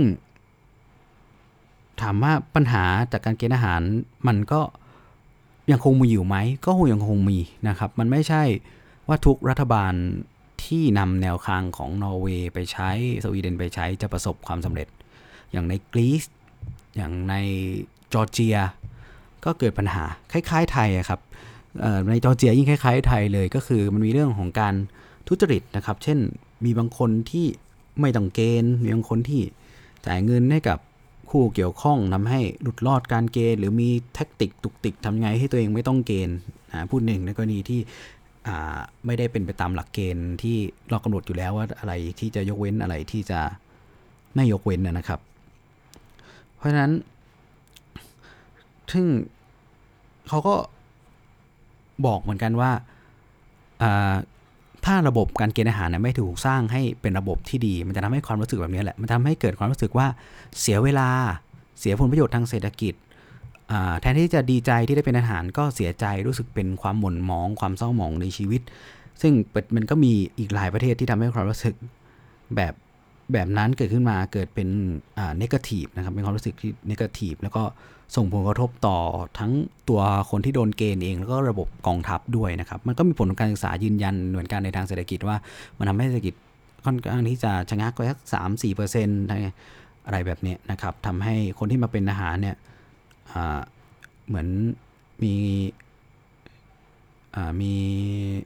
ค่าที่ต้องเสียประโยชน์ไปจากความเชี่ยวชาญในการทำงานไป 3-4%ต่อปีอะไรแบบเนี้ยนะครับ ซึ่งจะทำยังไง เพราะนั้นก็ต้องทำให้ระบบถ้าจะให้การเกณฑ์ทหารประสบความสำเร็จ ก็ต้องทำให้เป็นระบบที่ดีนะครับ เพราะอีกอย่างหนึ่งก็คือในอาร์กุเมนที่ผมยกมา เพราะว่าการเกณฑ์อาหารเป็น เครื่องมือที่มีประโยชน์ในการที่จะยูนิฟายหรือหลอมรวมสังคมที่มีความแตกต่างสูงเข้าด้วยกันนะครับก็คุณริเซตบอร์ซึ่งศึกษาทางเรื่องของการเกณฑ์อาหารที่ผมยกกวกรามเขาบ่อยๆก็บอกว่า ความเป็นจริงก็คือถ้าเราไม่มีระบบการเกณฑ์อาหารนะครับ เราจะไม่มีอะไรเลยที่จะมาดึงคนประชาชนในประเทศเข้ามารวมกันนะครับ นี่คือความเห็นในฝั่งที่สนับสนุน การเกณฑ์อาหารนะครับ อันนี้เป็นข้อมูลจากนักวิชาการในยุโรปนะครับไม่ใช่ข้อมูลของ I.O. ทหารหรือผู้สนับสนุนทหารอะไรใด ๆ เลยนะครับ อันนี้คือนำมาผมไล่เรียงให้เห็นทุกแง่มุมนะครับไล่เรียงให้เห็นทุกแง่มุมไปล้วนะผมไม่ได้เลือกที่จะปิดแง่มุมไหน ไม่พูดถึงแง่มุมไหนนะครับ เห็นว่าผมพูดถึงเรื่องความรุนแรงไปแล้ว พูดถึงเรื่องการทุจริตไปแล้ว พูดถึงเรื่องการเสียโอกาสทางเศรษฐกิจไปแล้วนะครับ ทีนี้ ในข้อเสนอของพรรคอนาคตใหม่ มันอย่างว่ามันเป็นคำสัมภาษณ์ในหนังสือพิมพ์ ซึ่งอาจจะนักข่าวจะสรุปมาไม่ได้ใจความหรือต่างๆ มันค่อนข้างจะยังสับสนในตัวเองอยู่อย่างเช่น การเขาบอกว่าการที่เปลี่ยนอย่างแรกเขาบอกว่าเปลี่ยนใช่ไหมสักครู่นะครับผมหยิบรูปของเขามาดูสักครู่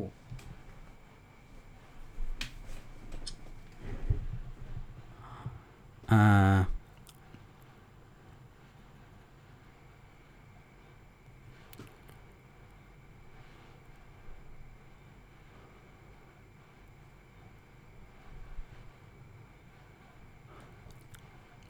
ก็คืออย่างแรกเขาบอกว่าถ้าเปลี่ยนจากเกณฑ์มาเป็นสมัครใจนะครับ แล้วก็นำเงินนำอะไรนะครับนำรายได้ใช่ไหมนำเงินเนี่ยนำเลิกเกณฑ์ทหารในปัจจุบันเว้นเกิดสงคราม จะทำให้จำนวนทหารลดลงนำงบไปเพิ่มเงินเดือนสวัสดิการ 2 เท่า ให้ทุนเรียนจนจบปริญญาตรีปลดแล้วมีความรู้ไปทำงาน อันนี้ก็คืออย่างที่ เราจะรู้ได้ไงว่าจะลดเท่าไหร่นี่คำถามของผมนะครับ รู้ได้ไงว่าจะลดได้จริง ๆ แล้วลดกี่คนลดเท่าไหร่ แล้วลดแล้วนำงบไปเพิ่มเงินเดือนสองเท่าอ่างบเพิ่มเงินเดือนสองเท่า ทุกวันนี้รับฐานเนี่ยรับเงินเดือนจริงๆบวกเงินเพิ่มค่าของชีพประมาณสักอ่าห้าหกพันบาทอะเงินเดือนเป็นหมื่นกว่าบาท ยังไม่รวมค่าข้าวนะฐานเกณฑ์นอนโรงนอนตลอดต้องมีข้าวให้กินสามมื้อนะครับ ให้ทุนเรียนจนจบปริญญาตรีอันนี้ดี เพราะดึงดูดคนที่สมัครใจมาเป็นมันก็ต้องมีทุนมีอะไร ให้เขาไปรวมไปถึงกำลังพลระดับชั้นประทวนใน 10 ใหม่ๆ ก็ควรจะมีทุนปริญญาตรีให้ไปเรียนทุกคน หรือเป็นเงินกู้คล้ายๆกยศครับกู้แบบไม่มีดอกเบี้ยให้ไปเรียนอะไรแบบนี้นะครับหมดแล้วมีความรู้ไปทำงานอะนี่เป็นคำถามแรกจำนวนทหารลดลงลดได้ยังไง ลดส่วนไหนอะมาดูข้อต่อไปข้อเสนอต่อไปอาจจะเอ๊ะมีรายละเอียดที่ชัดเจนไหม เขาบอกว่าเปิดรับสมัครนะครับ จบมัธยมปลายนะปึกอย่างน้อย 5 ปี เดิม 1 ปีครึ่ง อันนี้น่าจะเข้าใจว่าอ่าก็คือให้มาประจำการเนี่ยหปี จากเดิมต้อง 2 ปี สอบเลื่อนตำแหน่งจากใน 10 ไปสอบเลื่อนตำแหน่งได้จากใน 10 ไปจนถึงพันโทได้ โดยที่ต้องอายุไม่เกิน 45 อันนี้ก็น่าสนใจนะครับ คงกองกำลังสู้รบไว้ มีกองกำลังสำรอง อ่าอันนี้ข้อนี้ก็อาจจะเป็นการบอกว่าจะมีการปรับลดกำลังในส่วนอื่นๆ เหลือกำลังลบไว้ก็ได้ เขาบอกว่าภายใน 6 ปีจะมีกำลังลบที่เข้มแข็งครบ 10 ปีจะมีกำลังลบและกำลังสำรองที่เข้มแข็ง ผมก็ว่าค่อนข้างที่จะตีขุมนะครับ หรือว่าอนุมานไปเกินกว่าข้อมูลหรือว่าข้อเสนอที่ที่มีอยู่พอสมควรออย่างแรกก็อะถ้ารับสมัครก็คือเข้ามาเป็น 5 ปีใช่ไหมเป็น 5 ปีแล้วสามารถถ้ามีความรู้อะหรือว่าเป็นระบบที่ดีนะครับ สอบเลื่อนตำแหน่งได้อะไรได้อะว่ากันไป ก็ถามว่า ข้อเสนอนี้ทำไมผมถึงตั้งคำถาม อย่างแรกก็อย่างที่ผมกล่าวไปในตอนต้นของพอดคาสต์ก็คือนโยบายการเกณฑ์อาหารเนี่ยมันเกี่ยวข้องโดยตรงกับนโยบายความมั่นคง เพราะกำลังทหารนั้นกำลังการเกณฑ์อาหารเนี่ยเป็นเรื่องของขีดความสามารถของประเทศ ในการรับมือกับภัยคุกคามนะครับ ซึ่งเราจะรู้ว่าจะต้องกระลดกำลังทหารเหลือเท่าใดอย่างไร พอไม่พอ มันจะต้องออกแผนนโยบายความมั่นคงออกมาก่อน ว่าคุณมองความมั่นคงมองว่ามันมีปัญหาอะไรอย่างไรเป้าประสงค์คืออะไรแบบไหน เหมือนกับที่เราเคยทำบทคาสเกี่ยวกับยุทธศาสตร์อินโดแปซิฟิกอเมริกา ยุทธศาสตร์ ความมั่นคงของจีน นั่นครับ จริงๆแล้วเราก็มีนะรัฐบาลเขาก็ทำอยู่ แต่ในเมื่อคุณมีแนวความคิดมีมุมมองที่ไม่ตรงกันกับของรัฐบาลคุณแนวคิดของตัวเองว่า เท่านั้นเท่านี้จะพอมันก็ต้องมีเอกสารเหล่านี้ออกมาเพื่อบอกให้ได้ว่า มันเท่าไหร่มันถึงจะ พอหรือไม่พออะนะครับแล้วมาจำนวนทหารลดลงแล้วนำไปเพิ่มงบเงินเดือนในส่วนการด้วยงบเท่าเดิมทำได้หรือไม่ยังไม่รู้เลยนะครับ อย่าลืมว่าทหารก็เป็นข้าราชการ มีระบบระเบียบตามราชการมีเงินเดือนมีการจ่ายเงินมีสวัสดิการอะไรต่างๆ คุณจะทำอย่างไรที่จะเพิ่มให้สวัสดิการต่างๆ ให้เขาเป็นพิเศษ เพิ่มเงินเดือนให้เขาเป็นพิเศษอะไรแบบนี้ สอบเลื่อนตำแหน่งจากในสิบเป็นพันโท นี่ก็ต้องดูในเรื่องของความรู้ความสามารถตำแหน่งอะไรอีกบาบาบาเยอะแยะมากมายนะครับเอาล่ะก็ถือว่าเป็นอาจจะบอกว่าเป็นข้อเริ่มต้นที่ดีก็ได้ อันนี้ต้องไปดูร่างจริง ๆ หรือดูตัวแผนของเขาจริง ๆ ว่า เมื่อทำสำเร็จเรียบร้อยที่จะนำเสนอต่อสู่สภามันจะเป็นอะไรอย่างไร แต่อย่างที่บอกว่าถ้าพูดเฉยๆว่าจำนวนอาหารลดลงลดอย่างไร ลดทุนไหน นะครับจำนวนทหารเกณฑ์ปัจจุบันของไทยอยู่ที่จำนวนประมาณสักแสนกว่านาย อยู่ในกองทัพบกประมาณปีละ 75,000 นาย อยู่ในกองทัพเรือประมาณอีก 16,000 นาย แล้วก็ที่เหลือในกองทัพอากาศนะครับก็ตีเลขกลมๆประมาณ 1 0 0 0 0แสนนายต่อปี ถ้าคุณไปดูจำนวนผมเคยพูดประเด็นนี้ไปบ่อยค่อนข้างบ่อยพอสมควรในเรื่องของงบประมาณด้านการทหารก็เคยพูดเหมือนกัน ถ้าคุณไปดูจำนวนทหารไทย ยอดจะอยู่ที่ประมาณ 3 0 0แสนกว่านาย แต่แต่ระบบทหารของไทยเนี่ยมันไม่มันแตกต่างจากต่างประเทศตรงที่ ตรงที่เราไม่ได้มีเฉพาะเรามีเฉพาะกำลังพลที่เป็นทหารล้วนๆเลยนะครับ เราไม่ได้มีกำลังพลหลายประเภท เราไม่ได้มีพลยอดพลเรือนอยู่ในนั้น ไม่ว่าจะหน้าที่งานธุรการอะไรต่างๆน่ะมันเป็นกำลังพลที่เป็น uniform service ทั้งหมดนะครับพอเป็นเช่นนี้ทำให้ยอดทหารนะมันดูเยอะ แต่จริงๆแล้วมันมี หน่วยทางธุรการ หน่วยโรงพยาบาลหรือนู่นนี่นั่นที่ในบางตำแหน่งไม่จำเป็นเป็นข้าราชการทหารก็ได้ อันนี้มันเป็นเรื่องของการบริหารงานกำลังพลที่มันต้องสมควรจะเปลี่ยนแปลง ซึ่งถามว่ากองทัพมีการเปลี่ยนแปลงไหมก็มีนะครับ ล่าสุดมีการออกพระราชบัญญัติในเรื่องของข้าราชการพลเรือนกลาโหมนะครับ ก็จะทำให้มีการโอนย้ายข้าราชการในส่วนที่ไม่ได้เกี่ยวข้องกับการรบโดยตรง เป็นหน่วยสนับสนุนการช่วยรบอะไรแบบนี้ให้ไปเป็นข้าราชการอีกประเภทหนึ่ง ที่เรียกว่าข้าราชการพลเรือนกลาโหม ซึ่งมันก็จะทำให้ยอด uniform service หรือยอดของคนที่เป็นทหารเป็น military personnel จริงๆนะ่ะลดลงไปอีกนะครับลดลงไปอีกอยู่แล้วนะครับ ก็จะเป็นประมาณนี้ก่อนในเรื่องของการบริหารกำลังพลโดยหลักทำให้ยอดทหารมาดูเยอะแต่จริง ๆ แล้วกำลังพลที่เกี่ยวข้องกับการรบไม่ได้มีเยอะ เต็มคือ3 0 0แสนคนไม่ใช่เป็นกำลังทหารที่ถือปืนพร้อมรบทั้งหมดนะครับมันเป็นกำลังพลในส่วนอื่นๆ ซึ่งมันถ้ายอดมันเยอะขนาดนี้มันเกิดจากการบริหารประเภทของกำลังพลที่มันไม่ยืดหยุ่นนะครับแล้วก็แต่เขาก็กำลังจะปรับนะครับกำลังจะปรับ ถ้าให้ผมเสนอข้อเสนอ ผมเคยพูดข้อเสนอนี้ไปแล้วเหมือนกัน อย่างแรกก็คือสิ่งที่ทำได้เลยนะครับ สิ่งที่ผมคิดว่าทำได้เลยในตอนนี้ นั่นก็คือ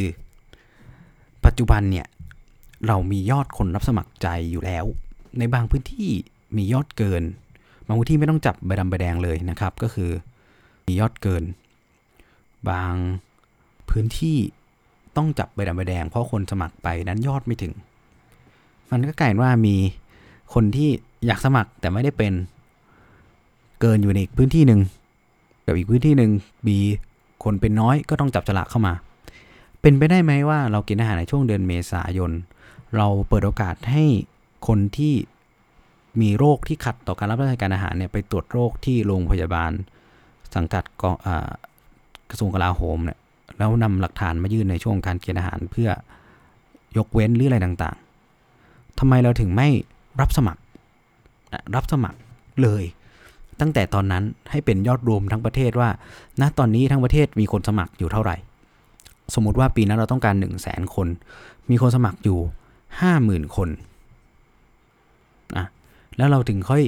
หารนะครับหารหรือแจกยอด 50,000 คนเนี่ยลงไปตามสัดส่วนของจำนวนฐานกองเกินที่จะต้องเกณฑ์ในปีนั้นๆของแต่ละเขตอีกทีหนึ่งนะดีกว่าที่ปล่อยให้ไปคัดกันตรงนั้นมีสมมติว่าเขตนั้นต้องการร้อยคนมีคนสมัครร้อยหนึ่งคนก็โชคดีไป แต่เขตนั้นปรากฏว่าอีกเขตหนึ่ง ต้องการยี่สิบคน แต่ปรากฏมีคนสมัครแค่สิบคน ก็ต้องที่เหลือก็ต้องมาจับกันไปแบบนี้ มันก็จะลดปัญหาตรงนั้นไม่เกิดความแตกต่างหรือเหลื่อมล้ำกัน เพราะว่าคนที่จะรับสมัครนั้นมีถูกสมัครยื่นใบสมัครเข้ามาก่อนแล้วก็อาจจะมีวันที่เรียกบุคคลกลุ่มนี้เข้ามาเพื่อตรวจดูสภาพดู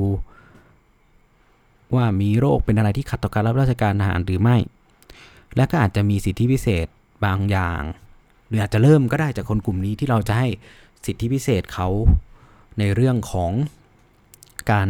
เงินเดือนอะอาจจะเอาระบบของพักอนาคตใหม่มาได้ เพราะพวกนี้เงินเดือน 2 เท่า พวกนี้เป็น 5 ปีอะไรต่างๆ พวกนี้มีทุนให้ปริญญาตรี ในกลุ่มที่สมัครในห่วง 3 เดือนนี้สำหรับกลุ่มคนที่เกณฑ์ภายหลังก็อาจจะไม่มีลดหย่อนด้วยวุฒิการศึกษาอีกแล้ว ไม่มี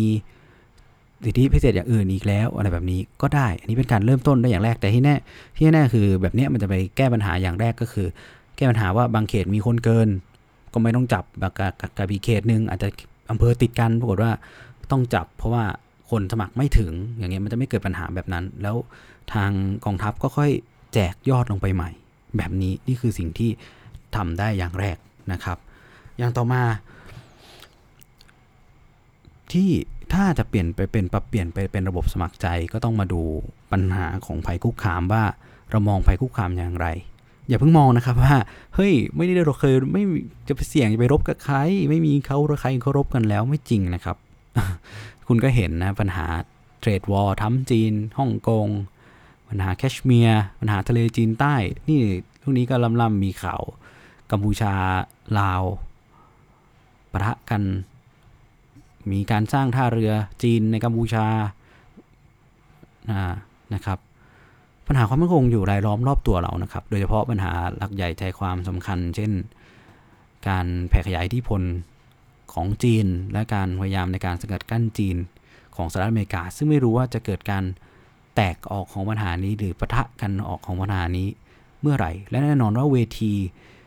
ที่สำคัญที่จะเป็นการปะทะกันของสองมหาอำนาจหนีไม่พ้นอาเซียนแน่นอน หรือที่เราหรือในภูมิภาคที่ขยายใหญ่ออกมาหน่อยให้เห็นก็คืออินโดแปซิฟิกที่สหรัฐกำหนดนั่นแหละนะครับ แล้วเมื่อถึงณวันนั้น เรามองปัญหาความมั่นคงที่เราต้องเข้าไปเกี่ยวข้องแน่ๆอย่างไรนะอันนี้เป็นสิ่งหนึ่งที่ผมอยากจะกระตุ้นเตือนไว้นะครับว่าเราจะมองว่าเอ้ยสมัยนี้มันไม่มีแล้วมั้งมันมันไว้ใจอะไรแบบนั้นไม่ได้นะครับ แล้วก็สถานการณ์แนวโน้มมันก็เห็นเห็นกันอยู่ว่าอะไรเป็นอะไร เพราะฉะนั้นแล้ว อ่าย่างต่อมาเมื่อพิจารณาได้แล้วก็ถึงมาดูว่าตรงไหนที่จะลดได้ไหม ตรงไหนต้องเพิ่ม แล้วถ้าเมื่อลดไปแล้ว ปรับแล้วมีอ่าสวัสดิการให้แล้วมีเงินให้แล้ว แล้วถ้าเราไม่สามารถที่จะรีครูดคนได้พอ กับภัยคุกคามที่เผชิญอะคุณอาจจะบอกว่า ก็นี่ไงเปิดช่องไว้ว่ามีสงครามค่อยเรียกเกณฑ์แล้วมันจะทันไหมมันจะทันกับภัยคุกคามที่ต้องเจอไหมอันนี้คือสิ่งที่ต้องพิจารณานะครับว่า สิ่งที่คุณบอกว่าทำได้อะมันทันและเพียงพอกับสิ่งที่จะต้องเผชิญหรือเปล่าสิ่งที่ต้องต่อสู้หรือเปล่า เพราะอย่างที่บอกว่าความมั่นคงปัญหาความมั่นคง ถ้ามันเกิดขึ้นมันพลาดแล้ว บางอย่างมันสามารถที่จะย้อนคืนมาได้ ไม่สามารถที่จะแก้ไข ไม่สามารถที่จะฟื้นฟู กู้เงินมาอุดได้เหมือนปัญหาทางเศรษฐกิจนะครับอ่าอันนี้เป็นอีกหนึ่งเรื่องที่ต้องระมัดระวัง อันที่จริงถ้าพูดกันตามตรงในทุกวันนี้ ในกองทัพเนี่ยมีระบบสมัครใจอยู่ไหม มีอยู่ในบางหน่วยนะครับ มีอยู่ในบางหน่วยบางหน่วยงานที่จำเป็นต้องใช้คนที่มีลักษณะพิเศษ มีร่างกายที่ดี มีอะไรแบบเนี้ยเขามีการรับสมัครบนอาสาสมัครอาจจะเป็น 5 ปี แต่ว่าไม่มีสิทธิเรื่องค่ารักษาพยาบาลพ่อแม่อะไรแบบเนี้ยนะครับอ่านึกขึ้นได้อะอาจารย์นิธิเอียศรีวงศ์เพิ่งออกมาแสดงให้เห็นเรื่องเกณฑ์อาหารว่าที่ กองทัพไทยยกเลิกไม่ได้ เพราะว่าลักษณะกองทัพไทยต้องมีความเป็นยูนิตี้ซึ่งถ้าเกณฑ์อาหารมามันสร้างความเป็นยูนิตี้ได้ง่ายกว่าการรับสมัครเอออะไรสักอย่างนี่แหละประมาณนี้ซึ่งจารย์นิธิเอาแนวคิดนี้มาจากการอ่านหนังสือไทย Military Power นะครับของจอร์ดเรมอนซึ่งผมก็อ่านอยู่แล้วยังไม่จบนะครับเอาล่ะ ทีนี้เมื่อรู้แล้วว่าจะเปรียบเทียบกัน แล้วถ้าคิดว่าพอเราสมัครได้พอก็จะเปลี่ยนได้ แต่ก็ต้องยอมรับว่างบประมาณเพิ่มขึ้นแน่นอนครับ ไม่มีทางเลยที่เมื่อเปลี่ยนระบบสมัครใจแล้วงบประมาณจะน้อยลง ยกเว้นว่าคุณจะตัดกำลังลบจากแสนเหลือหนึ่งหมื่นคนอย่างเงี้ย ซึ่งเป็นหนึ่งในสิทธิ์ซึ่งมันเป็นไปไม่ได้อยู่แล้ว ถูกไหมครับอีกอย่างคุณว่าบอกเองว่ามันต้องเพิ่มสวัสดิการ เพราะอะไรเพราะการจ้างทหารมันก็เหมือนจ้างคนไปตายคนหนึ่งอ่าคุณก็ถ้าคุณจะดึงดูดเขาด้วยสวัสดิการมากกว่าการสร้างอุดมการมากกว่าการดึงดูดด้วย หน้าที่อุดมการอย่างที่ผมบอกไปว่ามันเป็นสองมุมมันเป็นไดเลมม่าของมันอยู่เหมือนกันว่า เมื่อระบบสมัครใจดึงดูดคนด้วยผลประโยชน์ มันก็ได้คนที่อยากได้ผลประโยชน์เข้ามานั่นแหละนะครับ ซึ่งมันก็ต้องมากแหละ เพราะว่ามันส่งคนไปตายนี่คุณส่งคนมาเสียเวลาชีวิตส่วนตัวมาวิ่งมาเหนื่อย อยู่เป็นปีๆอย่างเงี้ยใช่ไหมครับ มันจะพอไหมมันจะได้ไหมและจะทันต่อการใช้ไหมอันนี้เป็นอีกหนึ่งคำถามนะครับหนึ่งคำถามที่อันนี้คงจะเอาไปให้คิดกันต่อว่า อะแล้วจะเป็นอย่างไรนะครับสำหรับผมนั้นในความเห็นของแบรฟรัมเองเนี่ยเป็นระบบอะไรก็ได้ครับ จะเป็นระบบเกณฑ์ก็ได้ แต่ก็อยากให้ปรับในเรื่องของระบบการเกณฑ์อย่างที่เราบอกไปว่าอะปรับก่อนรับสมัครมาก่อน แล้วค่อยแจกยอดเป็นการส่วนรวมออกไป จะได้ไม่เกิดความแตกต่างระหว่างเขต ระหว่างอำเภอ ระหว่างหน่วยคัดเลือกที่บางหน่วยมีคนสมัครเกิน บางหน่วย ไม่มีคนสมัครเลย บางหน่วยต้องจับใบดำใบแดงเพราะไม่มีคนสมัครเลยก็ว่าหน่วยข้างๆ ก็ปรากฏว่าไม่ต้องจับเพราะว่าคนสมัครเต็มอะไรแบบเนี้ยมันจะได้ไม่เกิดปัญหาแบบนั้นอย่างหนึ่ง นี่คือสิ่งที่เราเสนอ และถ้าเป็นไปได้ปรับไปเรื่อยไปสู่ระบบของการ selective draft ได้ไหม ก็คือการเกณฑ์แบบมีการคัดสรรนะครับ และต่อมาก็คือ ปรับระบบการฝึกไหม ก็คือ มันต้องแยกปัญหาออกจากกันนะครับ ในเรื่องของ self determination การโดนบังคับ กับในเรื่องของว่าปัญหาที่เรามองว่า เอ้ย มันมีปัญหาเรื่องการระบบการฝึกที่รุนแรงทำให้มีคนเสียชีวิต ปัญหาการนำทุจริตนำทหารไปรับใช้และเมื่อศักดิ์ศรีความเป็นมนุษย์ อันนี้เป็นเรื่องปัญหาการฝึกกับวัฒนธรรมองค์กรและการใช้งาน เพราะนั้นคุณจะต้องแก้ตรงนั้น ไม่ได้หมายความว่าคุณยกเลิกการเกณฑ์แล้วปัญหา 2 3 4 5 ที่บอกมามันจะหายไปซะหน่อย หรือยังไงหรือถ้ารับสมัคร จะสมัครใจเข้ามาจะเคี่ยนจะตีจะทำร้ายยังไงก็ได้ มันก็ไม่ใช่อีกเหมือนกันถูกไหมครับ เพราะฉะนั้นมันเป็นปัญหาที่เป็นคนละเรื่องกัน จะแก้เรื่องใด ถ้าเป็นปัญหาที่ทุกอย่างจะต้องถูกแก้ มันก็ต้องแก้เป็นเรื่องไป ไม่ใช่ว่าเราแก้เรื่องหนึ่งเพื่อให้มันไปแก้ในเรื่องอื่นได้ตามมา มันเป็นไปไม่ได้อยู่แล้วนะครับ ในมุมมองของผมนะ ในมุมมองของแบฟอรัมนะครับ เพราะฉะนั้นผมก็เลยคิดว่าถ้าจะแก้เรื่องเซลฟ์ดี e ท r มิเนชันอันนี้เห็นก็เข้าใจ แต่คุณก็ต้องตอบให้ได้ว่า ถ้าไม่บังคับกันเข้ามาแล้วมันมีกำลังได้พอหรือไม่พอ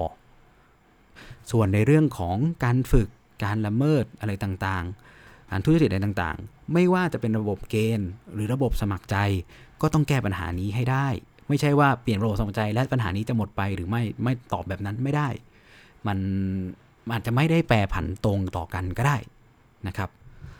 ก็ต้องแก้ไปก็ต้องแก้ทั้งสองส่วน ทีนี้วิธีแก้โมเดลต่างๆ มีให้เห็น ถ้าแก้ในเรื่องมุมมองต่อการเกณฑ์ทหาร เราเคยยกฟินแลนด์โมเดลมาแล้ว นอร์เวย์ก็ทำให้เห็นสำเร็จ สวิสก็ทำให้เห็นสำเร็จ นักวิชาการยุโรปก็เสนอข้อคิดเห็นที่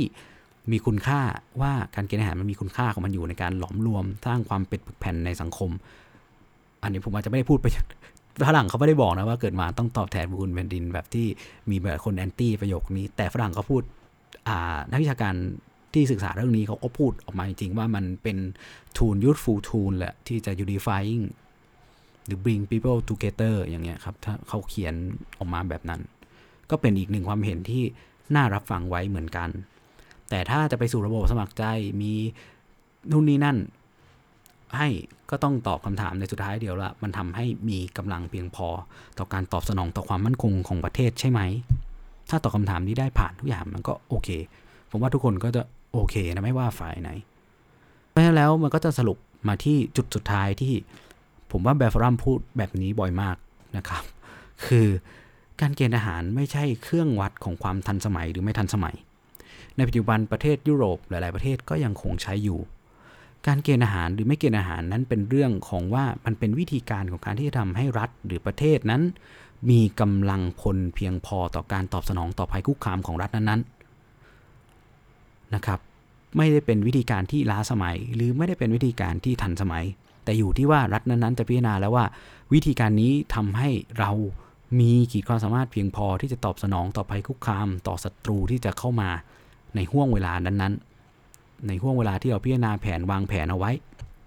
นะถ้าสมัครใจมันได้พอวิธีสมัครใจมันก็ตอบโจทย์นี้ได้ แต่ถ้าสมัครใจได้พอมันก็ต้องใช้วิธีเกณฑ์เท่านั้นเอง แค่นี้เองครับ ในเรื่องของเกณฑ์หรือไม่เกณฑ์ ในมุมมองของผมมันอยู่แค่ตรงนี้ว่าวิธีการไหนเหมาะสม ส่วนดีเบตต่างๆ ที่พูดคุยกัน วันนี้ผมคิดว่า ผมหยิบทุกอย่างมาแทบจะครบทุกแง่มุมทั้งเห็นด้วยไม่เห็นด้วย เห็นด้วยเพราะแบบนี้ปัญหามีอะไรบ้าง 1 2 3 4นะครับทั้งปัญหาทางด้านภาพลักษณ์ทัศนคติ ปัญหาการละเมิดนู่นนี่นี่นั่น เราหยิบมาพูดทั้งหมด ส่วนในแนวทางสนับสนุนก็เอาหยิบมาพูดทั้งหมดเช่นกันว่าทำไมถึงสนับสนุน แล้วก็ไม่ใช่หยิบมาเฉพาะในความเห็นของผม หรือความเห็นของกองทัพด้วยซ้ำนะครับ ผมหยิบความเห็นของนักวิชาการในต่างประเทศที่ศึกษาในเรื่องการเกณฑ์ทหารและเทรนด์การกลับมาสู่การเกณฑ์ทหารของยุโรปให้ทุกคนเห็นภาพ ซึ่งมันก็น่าตั้งคำถามเหมือนกันก็อย่างที่บอกว่าในสมัยก่อนในในยุโรปไอ้สวีเดนก็มีคนหนีทหารมากมายแต่ปัจจุบันพอกลับมาเกณฑ์ก็ มีคนอยากจะกลับมาเกณฑ์พอหยิบนอร์เวย์โมเดลมาใช้ เป็นไปได้ไหมว่าไทยจะทำแบบนั้นอะไรแบบนี้ ในอเมริกาเองก็เริ่มมีการหยิบเรื่องการพูดถึงเรื่องนี้เหมือนกันนะครับในอังกฤษก็เพิ่งพูดถึงไป เคยมีการเสนอกฎหมายเกณฑ์อาหารเข้าไปในอังกฤษนะครับ ในเมื่อปี 2013 แต่กฎหมายนั้นตกไป มันมีความพยายามและเรียกร้องเนื่องด้วยจากการมองเห็นประโยชน์บางอย่างจากการเกณฑ์อาหารอยู่ เพราะฉะนั้นมันมีประโยชน์ทุกสิ่งทุกอย่างมีประโยชน์ในตัวมันเองครับ มีมุมดีและร้าย มีปัญหาที่ต้องแก้ที่เกี่ยวเนื่องกัน อยู่ที่ว่าเราแยกและสังเคราะห์ออกมาเป็นประเด็นได้ไหมว่า อะไรคือปัญหาบ้าง แล้วแนวทางนี้มันแก้ปัญหาอะไรได้บ้าง แนวทางนี้มันยังคงที่จะมีปัญหาอื่นต่อไป ก็ต้องมาตรการอื่นแก้ต่อไปอีกหรือไม่อย่างไร ไม่มีไม่มียาวิเศษที่จะยัดไปเม็ดเดียวแล้วแก้ได้ทุกอย่าง หรือไม่สามารถที่จะพูดอะไรออกมาลอยๆ ว่ามันจะแก้นั่นแก้นี่ได้โดยที่ไม่มีข้อมูลหรือการศึกษาอะไรรองรับออกมานะครับ หรือการวางแผนที่ดีนะครับเอาล่ะก็ พูดกันมาประมาณ 1 ชั่วโมงกว่าๆนะครับ ก็ขอบคุณทุกคนที่ฟังกันมาถึงตรงนี้นะครับ ก็ใครที่ฟังแล้วอยากจะพูดคุยกันก็แชทกันเข้ามาได้ใน Facebook Page นะครับ หรือที่ Twitter ของเพจนะครับ @bear ขีดล่าง forum หรือที่เพจ facebook.com/bearforum พูดคุยกันได้เลยนะครับ ทั้งคอมเมนต์ทั้ง message ใน mention ในทวิตเตอร์อะไรมาคุยกัน ผมยินดีที่จะรับฟังทุกๆท่านทุกๆคนนะครับ วันนี้แบบรัม The Opinion EP ที่19 คงต้องขอลาทุกคนไปก่อนนะครับ สวัสดีครับ